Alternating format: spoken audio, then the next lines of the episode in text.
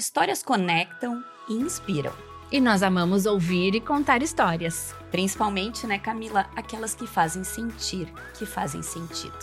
E é da vontade de conhecer e compartilhar histórias que hoje nasce quem vê close não vê corre. É, gente, mais que um podcast, queremos que esse seja um espaço de diálogo aberto, sem receios, capaz de ser eco para histórias inspiradoras.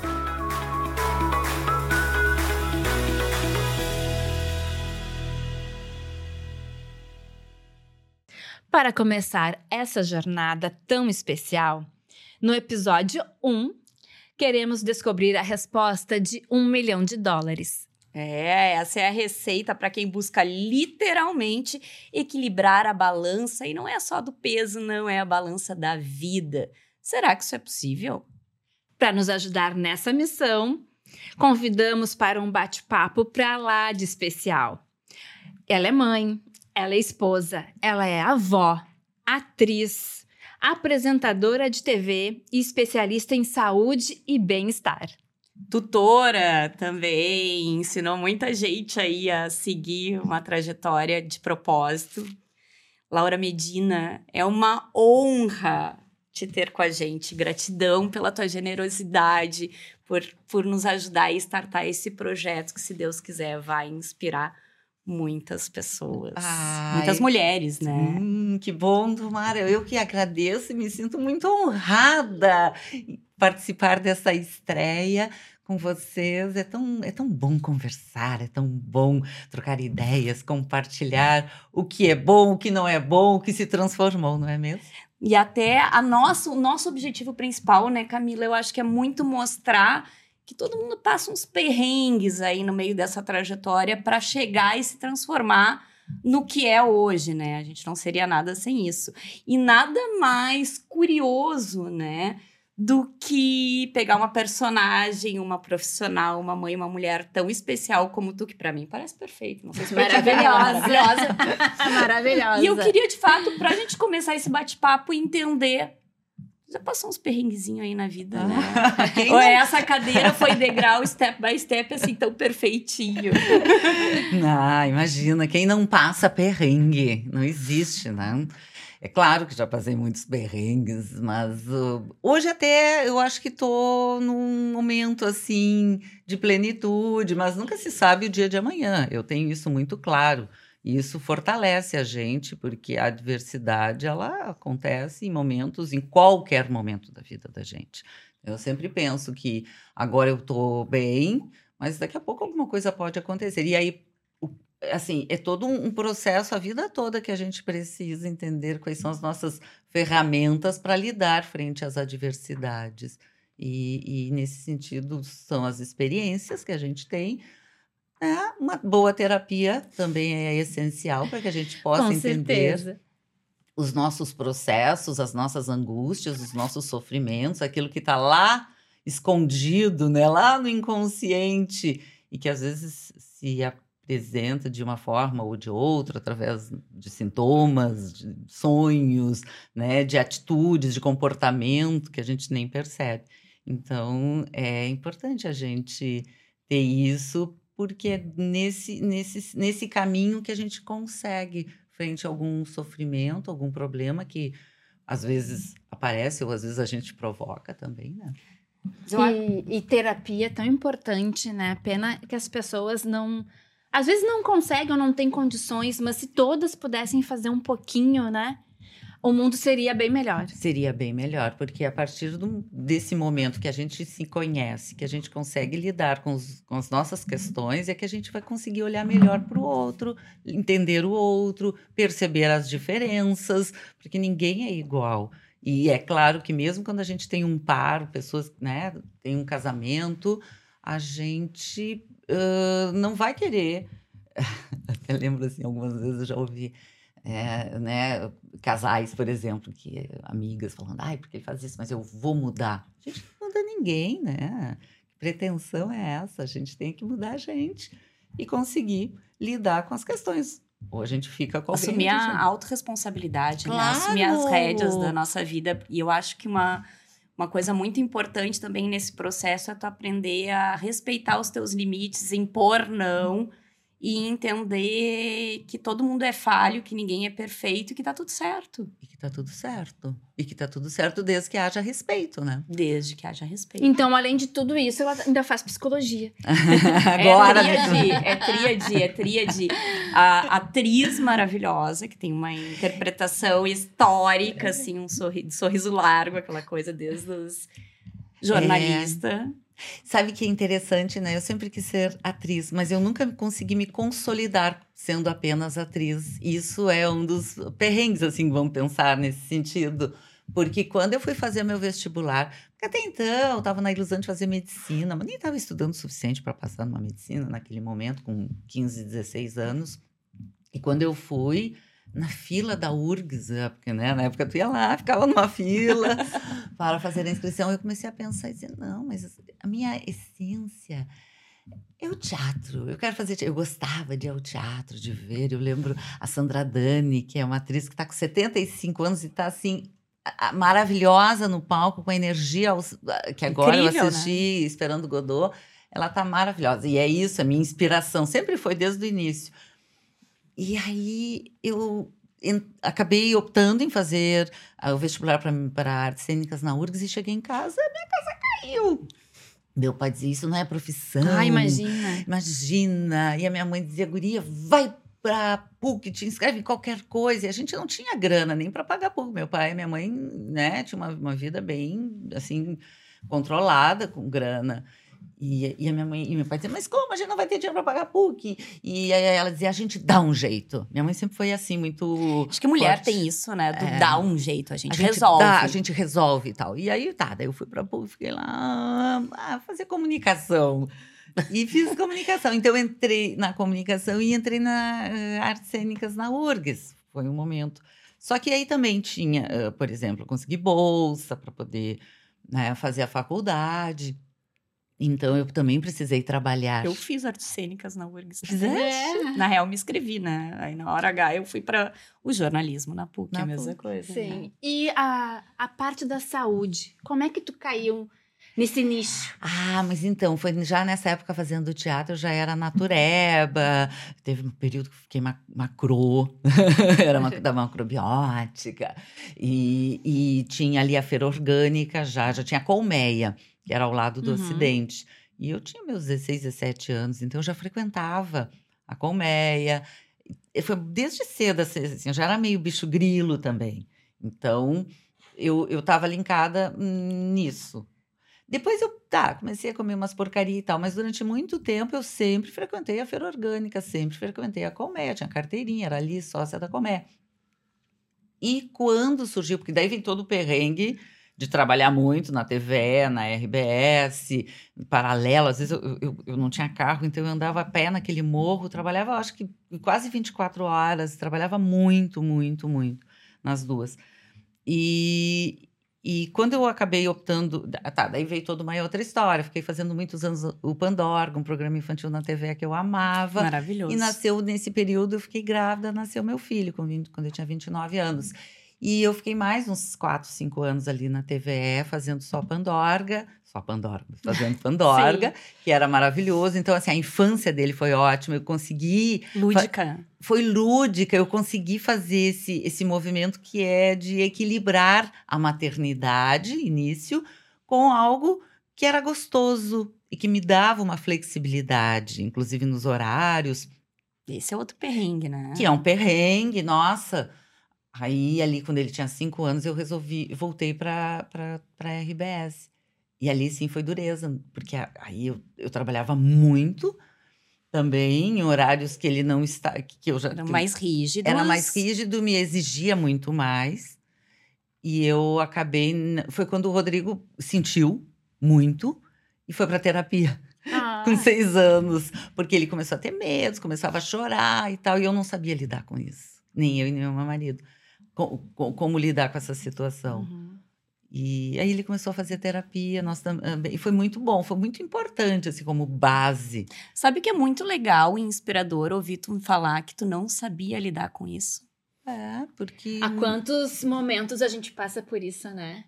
Gente, é muito difícil. Tô... Mulheres, né, se dividindo entre a maternidade, a vida profissional. É uma coisa que eu lembro, que eu cheguei a pensar, digo, ai, será que eu paro? Vou ficar mais cuidando, mais aquela... E eu estava uma vez numa festinha lá de família e tinha uma, uma, uma pessoa que era formada em odonto. E assim, e eu comentei com ela que eu tava, e ela tinha já os filhos grandes. E elas para mim não para de trabalhar, porque depois eles vão eles vão ter orgulho. Só eh, tenta ver como tu administra isso melhor, mas não larga tudo. E aquilo me bateu assim. Então foi difícil. Eu lembro que eu fazia coisas, por exemplo, uh, meu filho ainda pequeno, aí é festa de aniversário. Gente, eu só fazia na escolinha, não tinha tempo de preparar, produzir nada, mal e porcamente. Daqui Mas a pouco. chegava na escolinha, né, Laurinha? eu chegava. Conseguia estar na escolinha, né? Mas chegava atrasada, às vezes, assim. Uma vez eu resolvi fazer nesse. Eu fiquei pensando, nunca vou fazer nesses lugares, assim, Sim. públicos. Aí uma vez não tive como, tive que fazer. Fomos lá, alugamos um espaço e tal. E, e, e aí a van pegava eles da escolinha e levava. O que que eu... Ai, eu estava exausta, trabalhando, desci e fui direto. Enquanto eles brincavam, a professora, e ele estava lá, eu fui para baixo de uma escada e cochilei 15 minutos. na festa uma- do filho. embaixo de uma escadinha. Porque era muito. Aí uma vez eu fiz na minha casa também, na hora. Quando eles estavam todos brincando lá e tal, eu subi rapidinho no meu quarto, dei uma cochiladinha de 15 minutos. Porque eu consigo fazer isso, né? Eu Ai, eu faço- acho que se eu deito 15 minutos, eu não acordo nunca mais, né? Não, não, botava aquela de despertar ali, ó. Não. E aí eu faço toda aquela meditação, começa devagarinho no pé, vai relaxando, quando chega pela barriga eu já tô dormindo. Então essas coisas eu aprendi a lidar. Aí eu acordava que era um aço. Aí resolvia as coisas, voltava, trabalhava. E depois na adolescência, que é um período bem mais delicado, né? Enfim, jovens se envolvem com mil coisas, é o período que os amigos são mais importantes que a família, né? É o período que está também se estabelecendo em tribos. Ali, o que, que eu fazia para poder conversar com ele? Eu ia para a TV, fazia um sandubão, assim, para mim, bem saudável, botava, guardava e tal. Então, na hora do almoço, eu buscava ele na escola. Então, na ida, eu nunca contava para ele, mas eu ia comendo, voltava para conversar, deixava ele em casa, que aí tinha uma pessoa que atendia lá em casa, que fazia o almoço que atendia ele. E a minha mãe depois ia para lá, às vezes. E ali eu conseguia conversar com ele assim, sabe, qualquer papinho para saber como é que estava a vida dele. presente. Eu fazia isso todos os dias. Às Estar vezes presença. ele já estava lá com 16, 17 anos quase. E eu dizia, imagina, manda esse guri pegar um ônibus.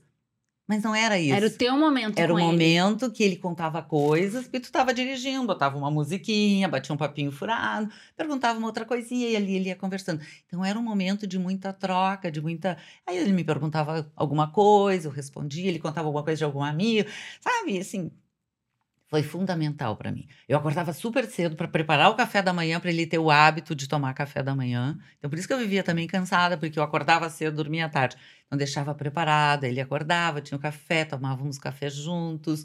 Às vezes o meu marido levava, às vezes eu, né, conforme a nossa agenda, eu e ele nos dividíamos. E buscar, eu buscava sempre, para poder E conversar. eles seguiram, ah, tu que é mãe de, de, de um casal, né? Uhum, Eles uhum. seguiram essa vida mais natural também?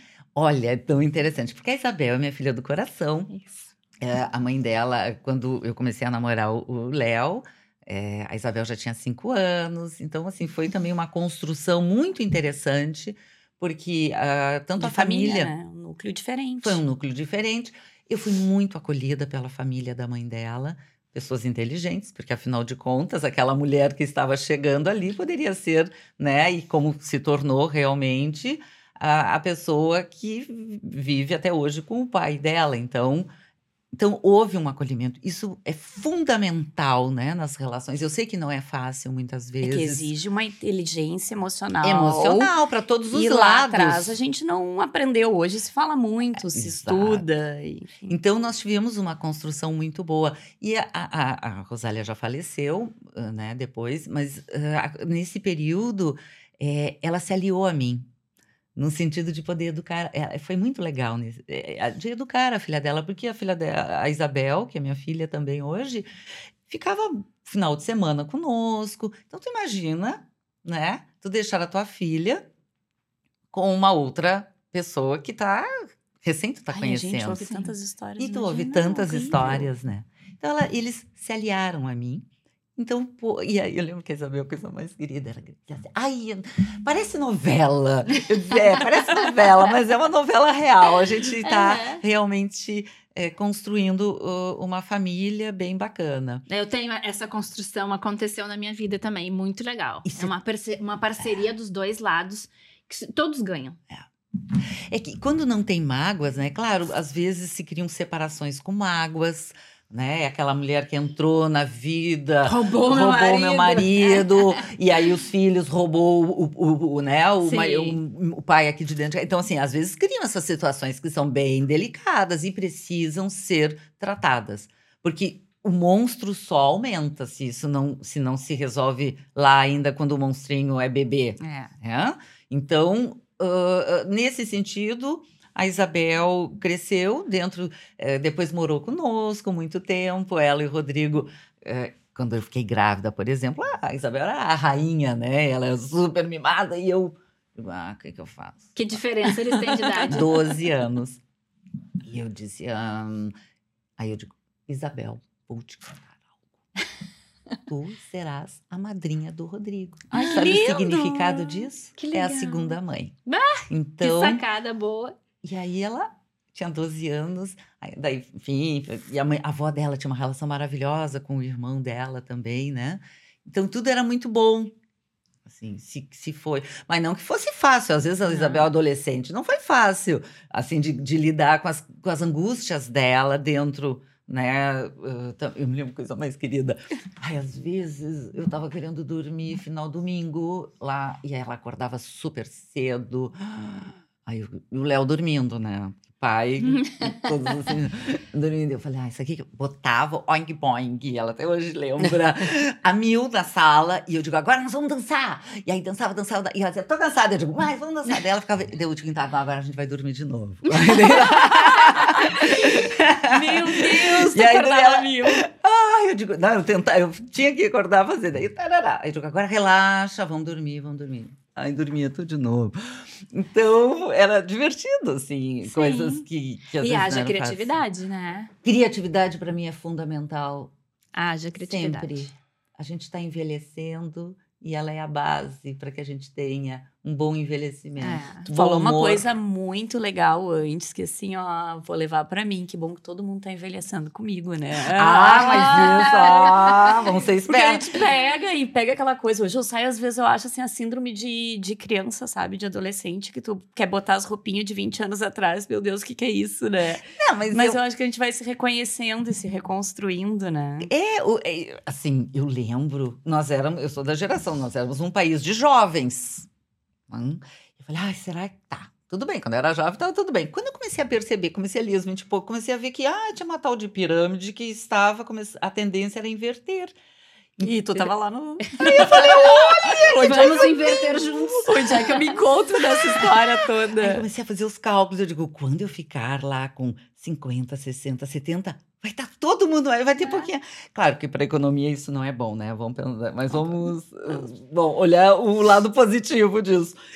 Eu digo, caramba, vai ser um país de velhos, que coisa boa. Como na Europa, né? Quando viajei lá com 20 e poucos anos, eu via o quanto as pessoas mais velhas transitavam, botavam mochilinha nas costas e faziam a Europa. Ai. Eu, e é isso, que coisa boa a gente está conseguindo fazer isso. Mas é que às vezes lá também tem a questão. Aqui a gente não tem esse poder aquisitivo, às vezes nem a, a questão cultural e de habilidade, de adaptabilidade, eu acho que é muito importante falar, para conseguir viver dessa forma, né? É, é uma, é uma mudança cultural e também socioeconômica. Socioeconômica. A que- gente não vive, a gente vive num país com muita desigualdade, muita desigualdade. Então, envelhecer bem está É benefício de poucos. é benefício de poucos. E dentro desses poucos que podem se beneficiar, ainda tem uma parcela que não se deu conta, né? Que continua, enfim, fazendo, ãh, não construindo a sua velhice.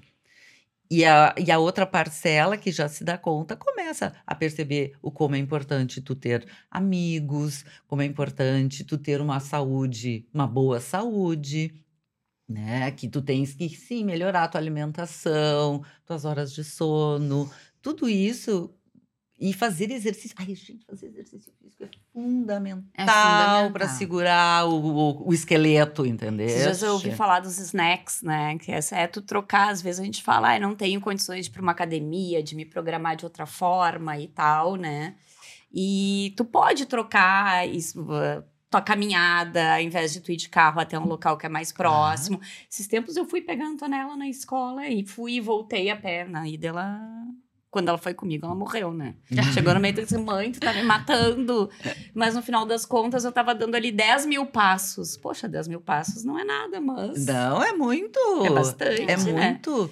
É, a gente. Mas é tomar consciência, né? e, e é tomar consciência. E essa questão de adaptar. Né? Tem momentos que é difícil, a gente não tem grana. Eu lembro, por exemplo, um, um perrengue, assim, mas um momento difícil foi na nossa construção da nossa casa. A gente fez um financiamento e eu deitava, pensava, meu Deus, será que a gente vai conseguir pagar o que a gente fez? Que loucura! Né? E conseguimos. Mas foi um momento, tipo, ah, assim, tudo contadinho. Então, assim, não vamos sair para jantar, não vamos viajar, não vamos fazer um monte de coisa, não vamos fazer isso para poder. fa- Se construiu. Então, assim, hoje eu tenho, eu, olho para onde eu moro, que é lotado de folhagens, de coquedamas, porque eu sou uma coquet lover. Então, tudo dentro de um, de um lugar que é, que é a minha cara, que eu construí. construiu então, cada isso é legal, cada né? pedacinho. Sim. Né? A gente Isso tá é se legal. encaminhando ali pro, pro nosso final. O final do nosso bate-papo é tão rápido, é tão pouco. Ai, queremos mais, mais, mais. Mas eu acho que uma coisa que a gente tá querendo mostrar com esse podcast, né, Camila, é que existem pessoas reais por trás daquela máscara, se eu posso dizer assim, que as pessoas enxergam. Porque a gente tá muito com essa coisa da super beleza, da, da super felicidade, de tudo muito que acaba sendo até tóxico, né? Sim. Pode trazer um pouquinho pra gente desse, agora com esse teu olhar de psicóloga também, atriz criativa, jornalista e futura Futura psicóloga. Eu tô no primeiro ano. Ó, só, tem, só faltam quatro anos. E a minha meta é me formar com 60 anos. Olha que Então, Olha que lindo! Gente, antigamente, 60 anos, a gente ia estar em. Eu pensava assim, a gente ia estar em casa, cozinhando, fazendo tricô. Imagina, Até pode estar cozinhando e fazendo mas tricô. 60 anos tá se Mas- formando. Ai, Olha mas que também lindo, na pode. segunda faculdade. É. É, É, Mas não precisa, não precisa só cozinhar, né? Pode vir uma entrega de vez em quando, né? Pra É, claro, vida, né? claro, mas eu acho que não. Mas amor. eu acho que também, por exemplo, tu- a gente pode cozinhar. Se gosta de cozinhar, pode fazer uma gastronomia, Sim. pode se qualificar um pouco. Quer dizer, qualificar no sentido de ter conhecimento para poder fazer né, uma boa, ah, um bom tricô. Por que não? Começar a vender, É daqui que a pouco vive vó empreendedora. mudou, É aquela, aquela vovozinha. Que não, é a questão. Às vezes a vovozinha até era feliz fazendo isso. Daí tá beleza, mas o problema Era o que ela fazia com isso. o que ela faz com isso? O que, que a gente faz, né? Esse propósito, assim, o famoso propósito de vida que tanto se fala hoje, ele é fundamental. Que o meu é envelhecer, assim, é estudar, é ter conhecimento até o meu último suspiro. Então, isso para mim é muito bom. No sentido em que, eh, que se fala hoje, todo mundo se fica se postando suas coisas legais. Claro, né? As pessoas querem dizer, olha, minha vida é maravilhosa, fica olhando dos outros, ah, eu não tenho isso, eu não tenho aquilo. Essa felicidade idealizada que é o grande problema da nossa sociedade, não existe. Existe uma felicidade possível. Então, se eu ficar muito mais linkada a bens materiais, a só isso como sendo algo que me traga felicidade, eu vou, eu vou provavelmente ter momentos de profunda depressão e difícil de sair dessa depressão. É claro que tem os momentos de tristeza, vários momentos, e isso está dentro Do pacote. É do pacote da felicidade. Né? Tu, tu vai ter aquele momento em que tu vai ter que lidar com isso, mas pensando que existe futuro e que tu pode sim fazer coisas nesse momento que vão ter reflexo no futuro. Então, ãh, abraçar com amorosidade os nossos problemas faz parte. Né? Minha mãe hoje está com um problema de dor no joelho, vai fazer cirurgia, está demorando para acontecer. E é isso que eu falo, mãe, é um momento. Então, o que, que tu pode fazer de melhor para ti nesse momento de sofrimento, de dor física e também, de certa forma, emocional? Então, tenta fazer o melhor nesse período. Há uma saída, há a perspectiva e vai acontecer daqui a pouco a tal cirurgia, que vai ter o período de recuperação, que também vão vir dores pela frente. Então, as dores, elas vão, de alguma forma, aparecer. É uma separação, é uma perda, é a morte de um filho. Meu Tudo Deus. pode acontecer. A gente tem que estar. a gente não pode dizer assim, ah, isso não vai. Não pode, tudo pode acontecer. De pior. E aí, como é que a gente vai estar para Pronta pra Pronto. lidar com a isso. gente vai né? cair, a gente vai chorar, a gente vai ter momentos de luto. E depois a gente vai renascer de reerguer. alguma forma, mas de uma forma diferente. Porque a gente nunca vai ser igual. A gente vai trazer aquilo. Vai trazer lá o que está no inconsciente, batendo muitas vezes. Aquelas gestaltezinhas assim que a gente nem sabe o que, que É. é. e que nos... E aí, por isso, que, que às vezes, se a gente puder ãh, ter amorosidade, principalmente com a gente, né? Isso é o mais importante, assim, acolher essa. é, eu sempre digo assim: tu vai falar com uma amiga que está sofrendo, tu não vai dizer, ah, pois é, tu não vai derrubar ainda mais a pessoa, tu vai tentar reerguer essa pessoa de alguma forma. Então, quando tá a gente assim, como é que a gente vai falar? A gente é o melhor amigo, a melhor amiga da gente mesmo. Então, ser, de fato, a melhor amiga em momentos difíceis. E para quem está nos escutando, né, eu acho que é o propósito, né, entender que existem pessoas que passam pelo que a gente passa e que talvez se Sim. conectar fortaleça de tal forma que a gente não precisa esconder isso, né? Quando a gente estava tá encerrando, encerrando, eu olho, eu olho para Laura assim, inspiração de alimentação saudável, bem-estar, eh, pessoa, sabe, que, que enfim, né, construiu isso ao longo da tua trajetória. Hoje eu tento ensinar para minha filha uma coisa que eu não aprendi.